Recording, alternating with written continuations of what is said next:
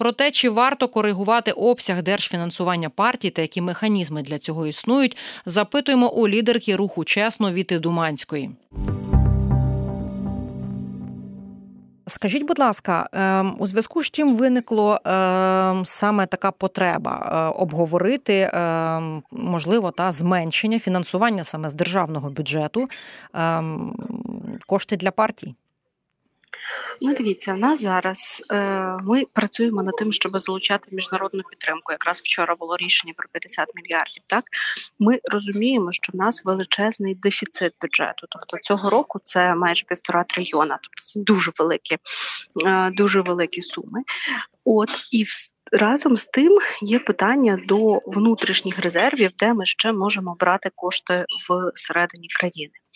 І в січні з'явилася низка ініціатив, які говорять про те, що однією з статей витрат нашого державного бюджету є державне фінансування політичних партій.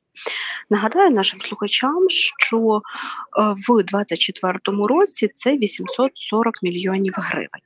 І отут постало питання: чи можемо ми частково підтримати сили оборони за рахунок е, оцих от коштів? І в січні з'явилося дві важливих ініціатив. Перше, це був е, е, нардеп зі слуги народу. Він зареєстрував законопроект про те, щоб забрати в партії державні гроші на час війни, на час воєнного стану. Ну, Рішення відразу кажу так собі погане, тому що це нівелює повністю реформу партійного фінансування, яку ми запровадили в 2016 році. Ну і ставить під сумнів взагалі життєздайність е, наших інших політичних партій. Але е, на це був якийсь 11 січня. З'явилася петиція також від Аліни Михайлової. Аліна Михайлова, нагадаю, це депутатка Київради, і вона також е, бойовий медик в Вовках да Вінчі. І вона виходить е, з ініціативою зменшити обсяг державного фінансування і частину коштів з з цієї лінійки бюджету передати на потреби сил оборони. І от ця петиція фактично за три тижні набрала необхідні голоси. Зараз це це трапилося вчора. Це 25 тисяч 270 українців підтримали таке рішення. І моя позиція, що партії повинні на це реагувати. Тобто, ну не можна залишатися осторонь, коли вся країна затягує пояси, коли кожен е, в е, живе в режимі економії. От до відповідно, це мало би е, стосуватися також партій. При тому, що ми бачимо приклади зі сторони партій, коли вони частину державної підтримки передають на потреби оборони. Так, це було і з слугою народу, яка 130 мільйонів гривень передала на Стугни. Це робить регулярно партія Європейська Солідарність, яка перераховує гроші в фонд Петра Порошенка. Ну фактично вони. Доводять, що вони готові частину ресурсів віддавати на потреби оборони, але вони це роблять ну в такий цікавий спосіб, тобто використовують цю можливість як додатковий піар для того, щоби. Прокомунікувати своїм виборцям, які ми класні, ми передаємо а, на а, потреби оборони.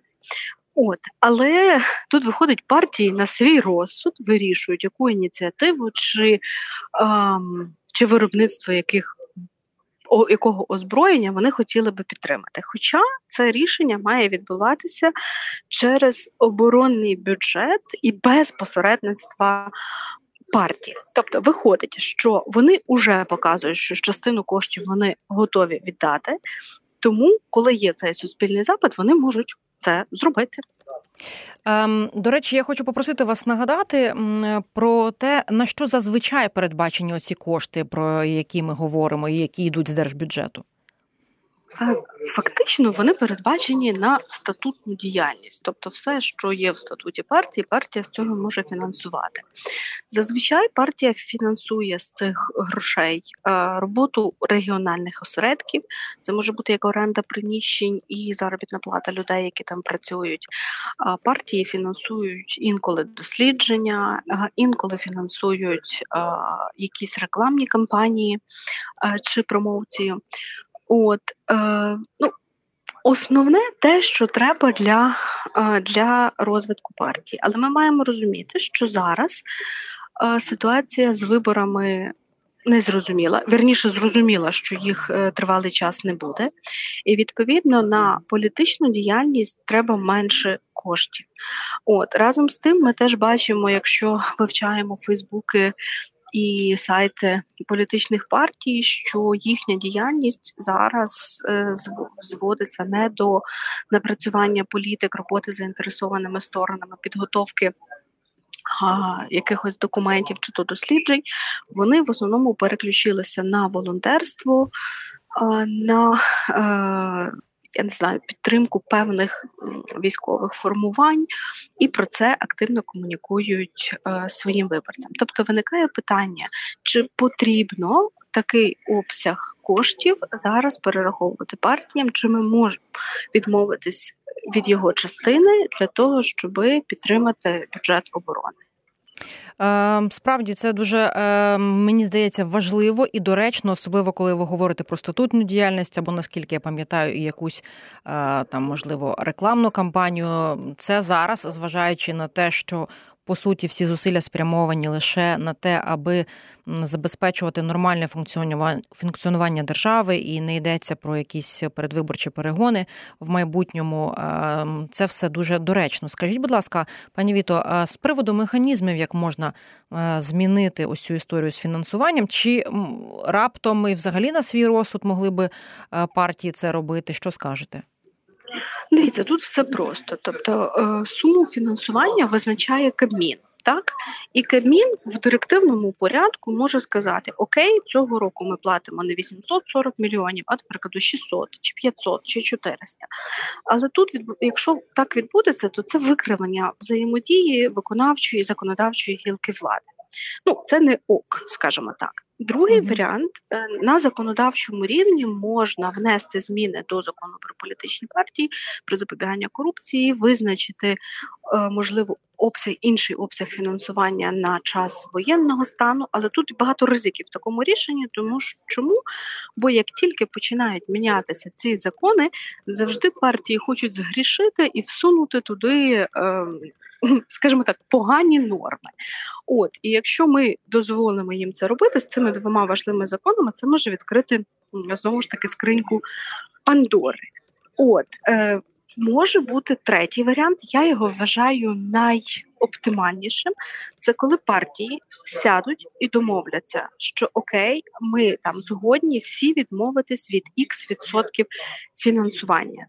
Е, тому що е, закон передбачає, що вони можуть не прийняти державне фінансування. До прикладу, вони кажуть, що один нагадаю нашим слухачам, кошти виплачуються щокварталу, і їх виплачує НЗК. Так вони можуть сказати, до прикладу, один або два квартали ми не беремо цих коштів, і відповідно вони повернуться в державний бюджет, а там уже можуть бути перерозподілені на потреби оборони.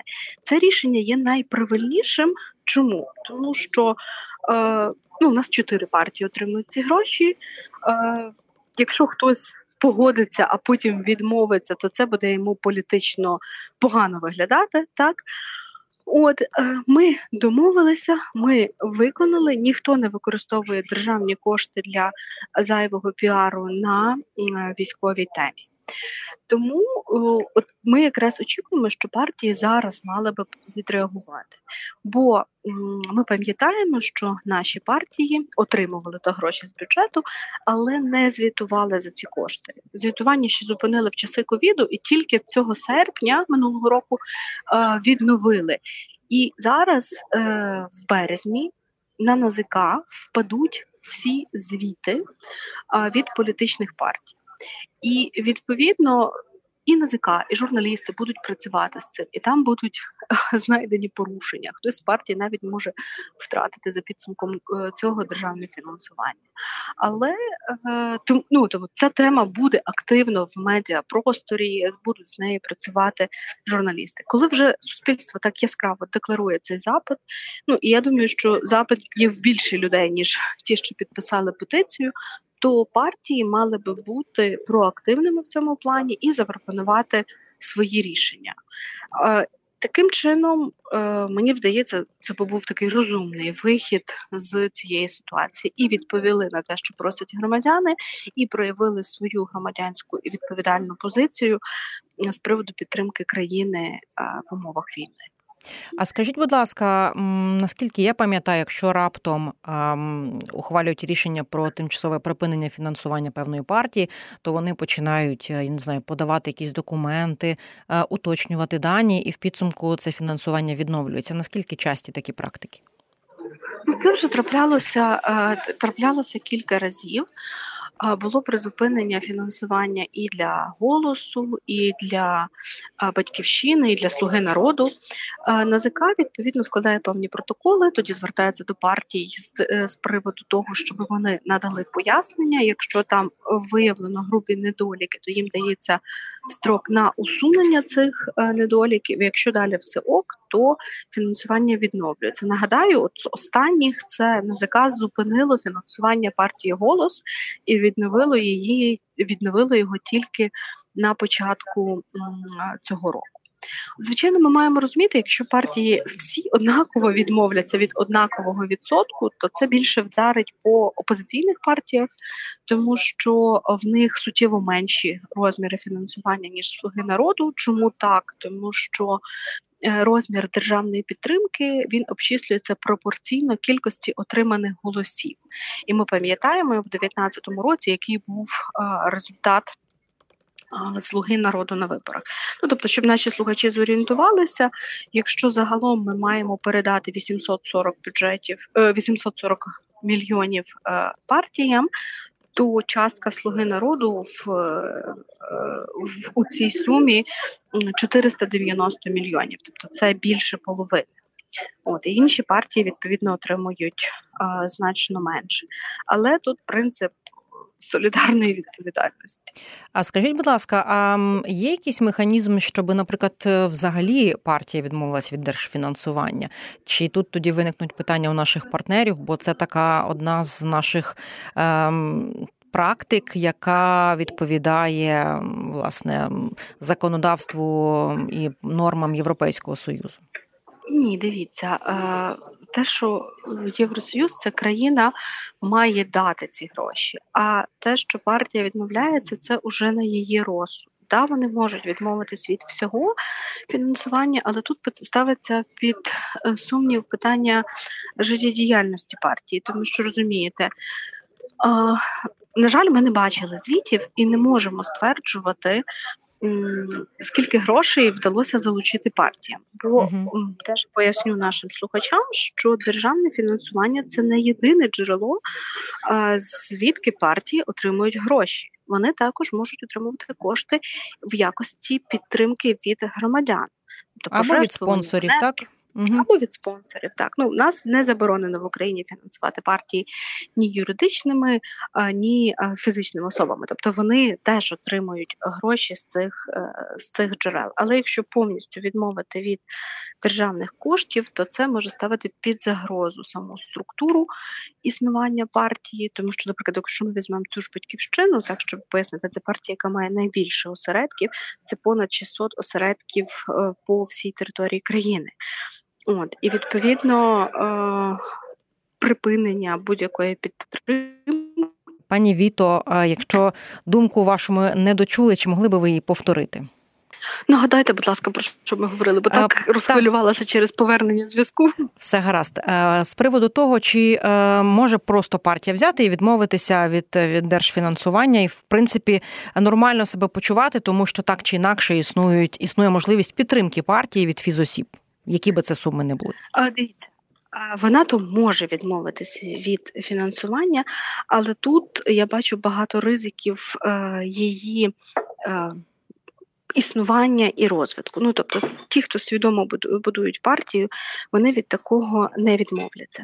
Але ми теж е, маємо розуміти, це дуже дуже цікавий момент, що Багато партій, які отримували державні кошти, беруть їх, е, функціонують протягом того часу, поки вони в парламенті, і далі вони припиняють своє існування. Вони не заходять на наступні вибори. От і відповідно всі ті гроші, які ми інвестували в підвищення їх е, інституційної спроможності, в розвиток їх чи то регіональної структури, чи то спроможності працювати з виборцями, вони втрачаються. Ну, Наведу вам е, приклад, фактично такий є в кожному скликанні парламенту, так, е, партія Народний фронт. Це попереднє скликання, вона набрала найбільшу кількість голосів, і відповідно вона отримала найбільше коштів з державного бюджету. Але партія дуже швидко згасла, і на наступний виборчий цикл вже вона не зайшла. І фактично гроші платників податків, які спрямовувалися на розвиток цієї політичної сили.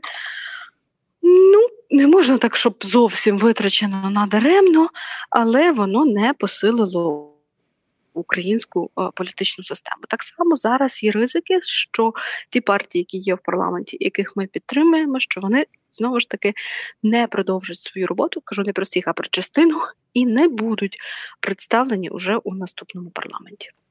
Ем, це важливі такі тези, е, і менше з тим, теж я хочу у вас запитати, чи не ем, буде трохи популістично навіть в цьому контексті говорити про те, що заяви про те, що от зараз ми заберемо держфінансування або його там скоротимо в такий спосіб, все на армію, все на армію. Дуже часто мені здається, це використовують виключно для якогось піару. А по суті, ну на практиці це або не можна зробити. Ну і навіть коли це потім з'ясовується, е, все одно ефекти від е, красивих слів вже є. Якщо Якщо б ми приймали рішення на основі того, що там обговорюється в Фейсбуку чи в Твіттері, так ми бачимо, що громадяни проти того, щоб давати гроші на політичні партії. Ну і ця теза вона приходить червоною ниткою uh через всі комунікації. От люди не розуміють а, важливості фінансування а, політичних сил. Люди взагалі не розуміють, чому ми маємо їх підтримувати. Ну, на жаль, партії теж дуже часто дають приводи е, для того, щоб в людей з'являлися такі думки, чи то певними скандалами, чи то там неефективністю е, витрачань коштів. Ну, таких прикладів є багато. Але ми маємо розуміти, що ми не приймаємо рішення виключно на основі того, що обговорюється в соцмережах. Тобто, в держави Україна є стратегія розвиток політичної системи і розвиток інституту політичних партій. Саме тому ми в 2016 році була ухвалена реформа а, фінансування партій. ну, реформа політичних фінансів і відповідно запровадження державне фінансування з бюджету. Це дуже тривалий процес. Всі країни проходять його по-різному, але воно е, робить свій внесок в е, розвиток партій як інститутів. І ми на цьому шляху. Ми на, там на початку багато зневіри, багато невпевненості, що воно треба, але воно треба. От і навіть зі сторони партнерів, коли звучать такі заклики там забрати а, ці кошти, призупинити реформу, ну європейські партнери цього і не розуміють, і не зрозуміють. От Тому ми маємо е, дивитися вдовгу, не просто читати весь хейт з Фейсбука.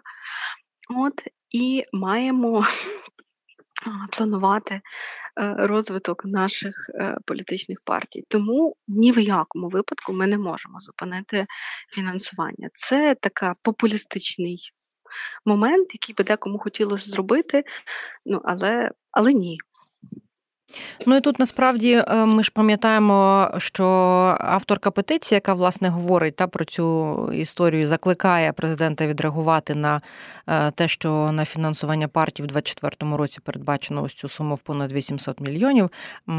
Що на неї має відреагувати президент. Я так розумію, теж е, якось пояснити адекватно, що нам не можна так відмовлятися повністю від цього фінансування, так.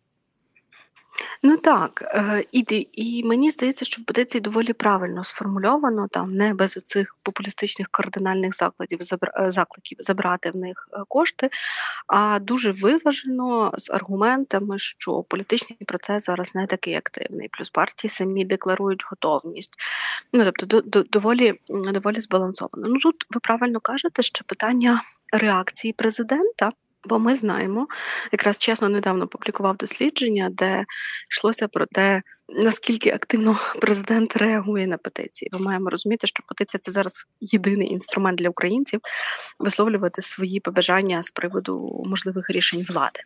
От але я думаю, що Зеленський не мав би ігнорувати петицію, бо завжди на соціально важливі теми іде швидка реакція. Тут питання, якої реакція буде, кому він доручить напрацювати механізм, чи е, перекине це на Шмигаля, чи відповідно на Верховну Раду. Але партії могли б виявити проактивну позицію. От і першими, першими вийти з пропонованими рішеннями. Це була розмова про те, чи варто змінювати обсяг держфінансування партії та які механізми для цього існують. Говорили про це з лідеркою руху чесно Вітою Думанською.